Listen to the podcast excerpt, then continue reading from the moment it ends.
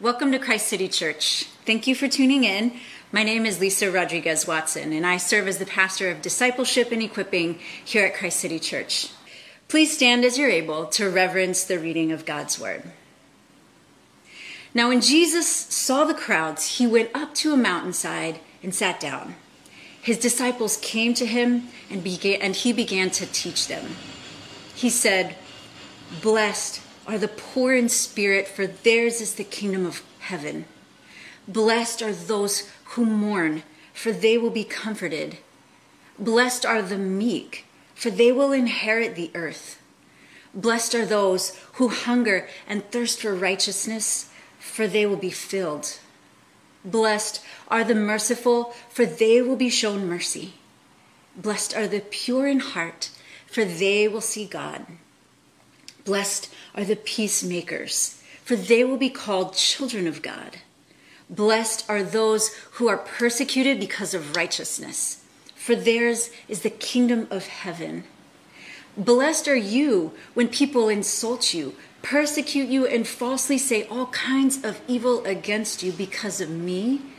Rejoice and be glad, because great is your reward in heaven, for in the same way they persecuted the prophets who were before you. This is the word of the Lord. Thanks be to God. Let me pray for Andrea as she comes to bring us the word this morning. God, thank you so much for this word and for this reminder that blessing comes in really difficult things. Help us to anchor ourselves in the truth of your word as brought to, by Andrea today. God, I pray that you would form us and fashion us into people who resemble your kingdom, who are signposts of your kingdom, who tell the truth about your kingdom. God, thank you for Andrea. Holy Spirit, we pray that you would do your work in us and through us, and we ask these things in the name of Jesus. Amen. Good morning, church. My name is Andrea. I'm one of the pastors here at Christ City, and I am just longing to be together this morning. I am not feeling pumped to be talking into a camera this morning. Um, you know, we just know that this isn't the way that we're meant to be together, so I'm longing for us to be together today. Thank you for staying connected via the internet and Zoom and text messages. You know, if you just want to send me a random selfie of your face, your kid, your dog, I'm cool with that. Blow my phone up. Absolutely. I will send you one back, however. Um, so just be prepared for that. Uh, we are in a series on the Beatitudes. This is week three. And when we planned for this series at the beginning of the year in January, when hope was still alive, we figured that we'd be, you know, in election season, which we are. But of course, we didn't know at the time that when we preached this sermon series, we'd all have been away from one another for almost eight months. We'd still be grappling with a pandemic and the many implications of it. We didn't know about the chaos that we would have all experienced during COVID, um, the racial violence, the protests, all that came with that for us as individuals, for us as a church, for us as a country. We didn't know about the increasing experiences that we're all having with anxiety, with depression, about the deep grief over losing people that we care about, over losing livelihoods, what feels like the consistent dimming of hope. We didn't know any of that. What we did know, though, was that we would need at this point in the year, what we figured is that we'd need to be reminded of the kingdom that we're called to be participants and citizens in. And so, even though we didn't know all that other stuff, we still stand by that. We do need to be reminded of the kingdom, what it looks like, where to find it, more than ever. Our hope in this series is to center ourselves amongst the chaos, to center ourselves on God's kingdom as characterized in the Beatitudes. So, as we've recognized over the past couple of weeks in this series, the Beatitudes are not a to do list. It's easy to read them and think of them as like a checklist, you know, do this and be happy, do this and be blessed. It's easy to make the Beatitudes into a list of qualities or like deeds to strive to do or use them as like qualifications to enter the kingdom of God. But these are actually not the aims of the Beatitudes. The Beatitudes are not prescriptive for us, they're actually descriptive. They're not commands, they're declarations. Jesus has been preaching that the kingdom of God has been inaugurated. And in the Beatitudes, he describes the characteristics of that kingdom, defining from the beginning of his ministry that the kingdom of God is a reversal of the way things have been and the way that things are. It's an upside down reality.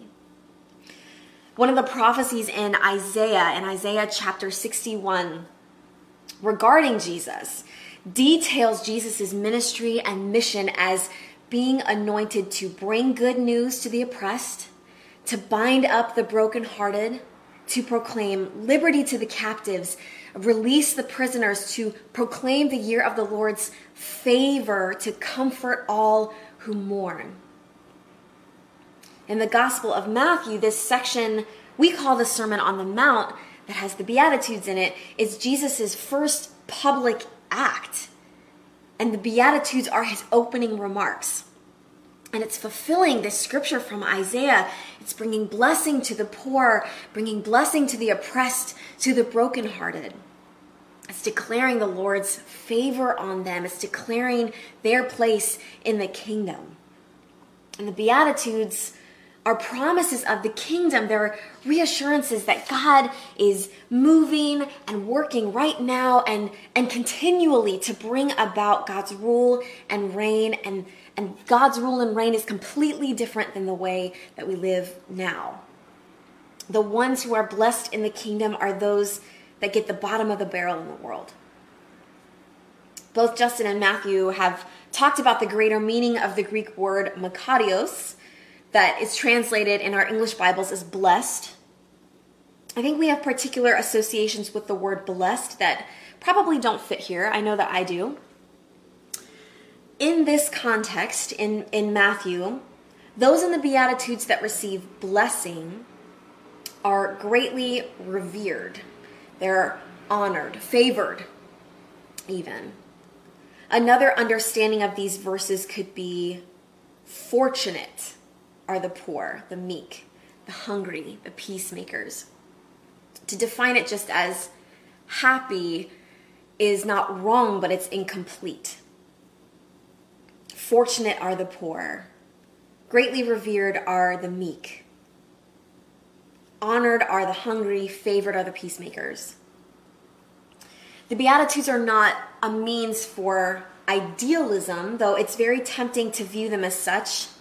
I was reading a book this week by a theologian named Glenn Stassen, and it's on the ser- this sermon of Jesus's, and I really appreciated his words here. I think it articulate articulates this really well. Idealism speaks to people who are not what the ideals urge. It promises that if they live by the ideals, they will get rewards. The Beatitudes are not like that. They celebrate that God is already acting to deliver us. Is Jesus saying, Joyful are those who are poor and humble before God because being poor and humbled makes them virtuous, so they will get the reward that virtuous people deserve? Or is he saying, Joyful are those who are poor and humble before God because God is gracious and God is acting to deliver the poor and humble?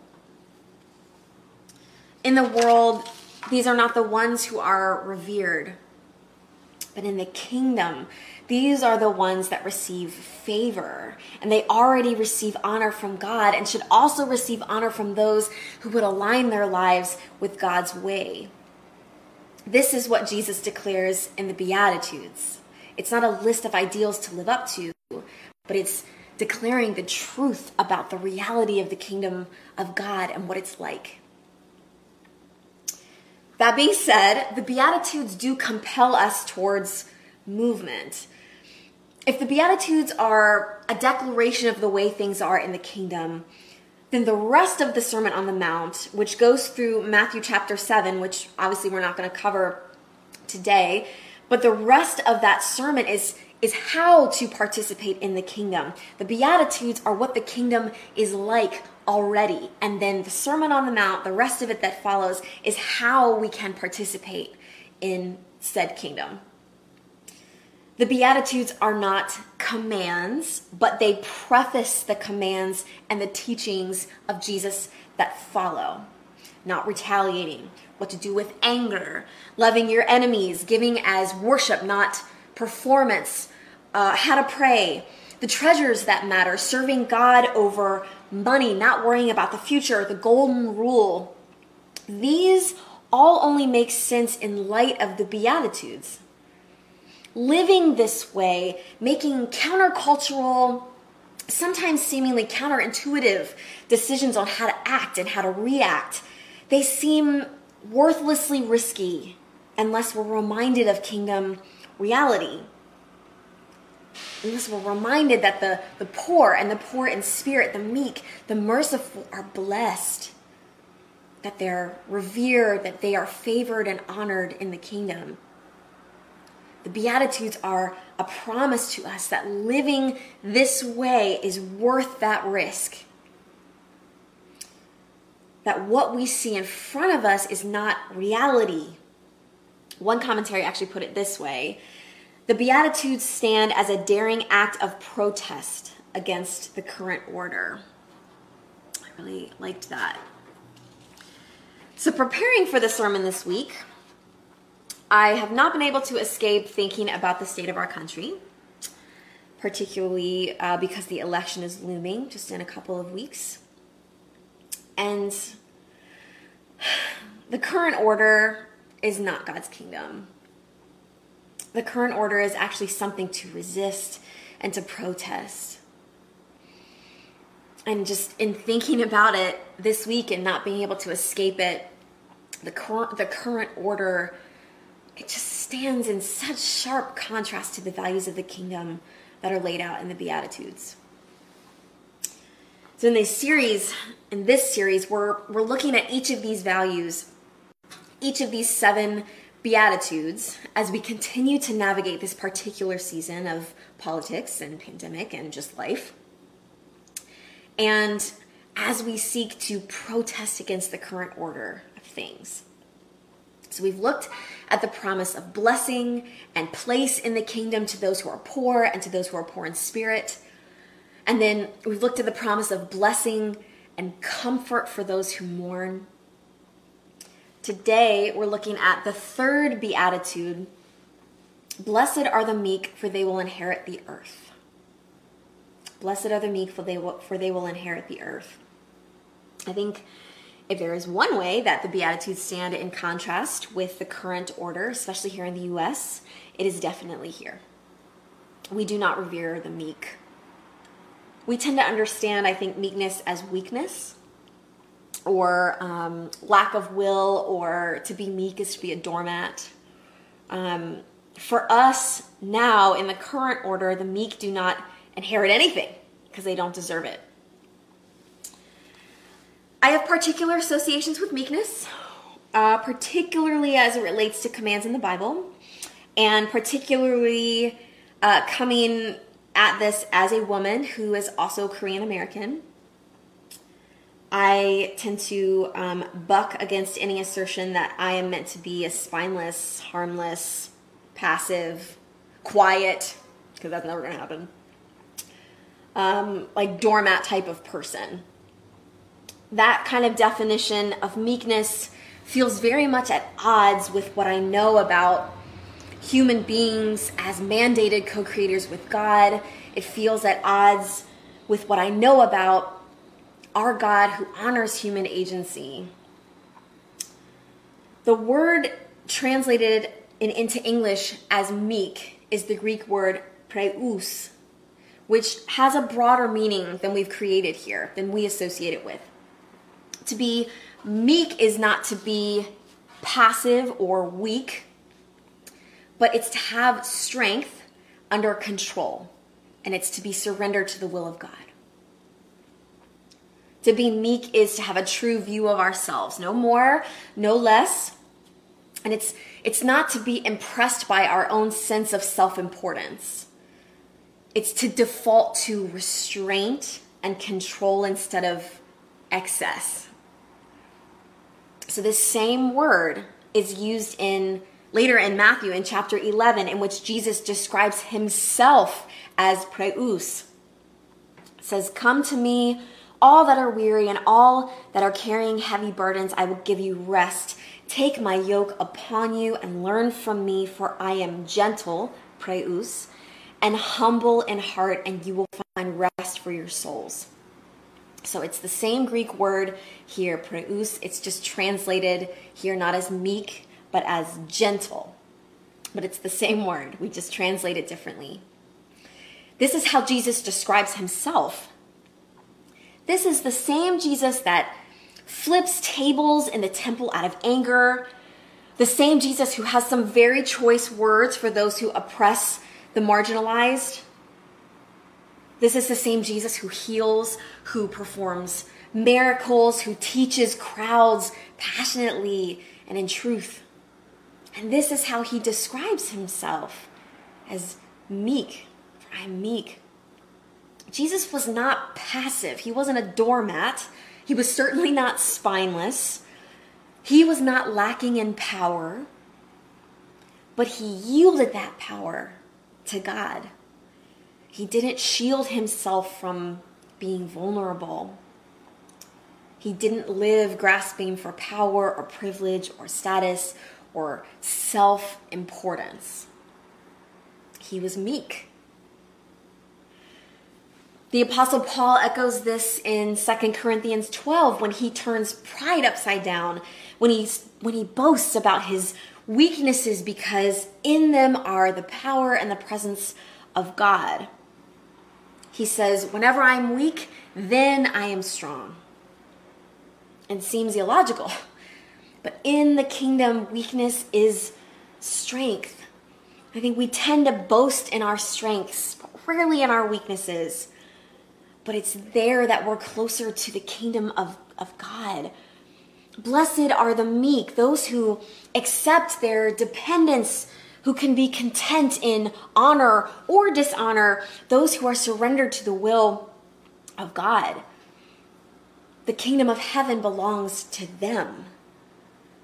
Those who are meek understand and they embrace their limits, their limitations. They recognize their own lack of power in light of God's, and they joyfully accept God's rule and participate in the life of the kingdom, just like those who mourn want God's reign because they will be comforted, and the, and just like those who are poor because they rely on God's provision, and in the kingdom they are provided for out of God's abundance. These are the people that are fortunate in the kingdom. These are the ones that want the kingdom of God to come. They eagerly await the kingdom. They long for the kingdom and they look for it. Meekness is not something that is valued in the world, not in our country, not in our city. We instead, I think, live in service of things like optimism confidence and abundance. And we assume that these things invoke God's blessing. We don't keep space well for mourning or for poverty, for hunger or thirst, for weakness. Blessed are the meek, for they will inherit the earth, is straight up foolishness in the current order of things for us now, our Beatitudes would sound more like Blessed are those who hustle. Blessed are those who are well connected and educated, for theirs is opportunity. Blessed are those who look out for themselves and their own, who avoid pain, who achieve success and security. Blessed are those who pull themselves up by their own bootstraps, who push the limits of capitalism, who accumulate wealth, Blessed are those who hunger and thirst for money, for fame, for security. Blessed are those who have never been taken advantage of, who never show weakness, for theirs is the biggest piece of the pie. Blessed are the ruthless, for they end up on top. I was reading another pastor's thoughts on this particular beatitude this week, and I think he describes this really well. Our typical approach to life is that success or wealth or power equals happiness. The problem with that is the more you succeed, the more wealth and power you gain, the more you have to lose. And therefore, the more you relate to life in fear and competition. This way of life leads us to think we can only be happy in life by winning, by beating someone else at the game. So, in the world's reality, we have to hustle for what we get. Restraint, humility, meekness, they don't make any sense. Because in the world, the meek get nothing. But in, in the reality of the kingdom, though, the meek are already promised an inheritance. Blessed are the meek, for they, for they will inherit the earth. And inheriting the earth is another way to say inheriting the new earth or inheriting the kingdom of heaven or the kingdom of God.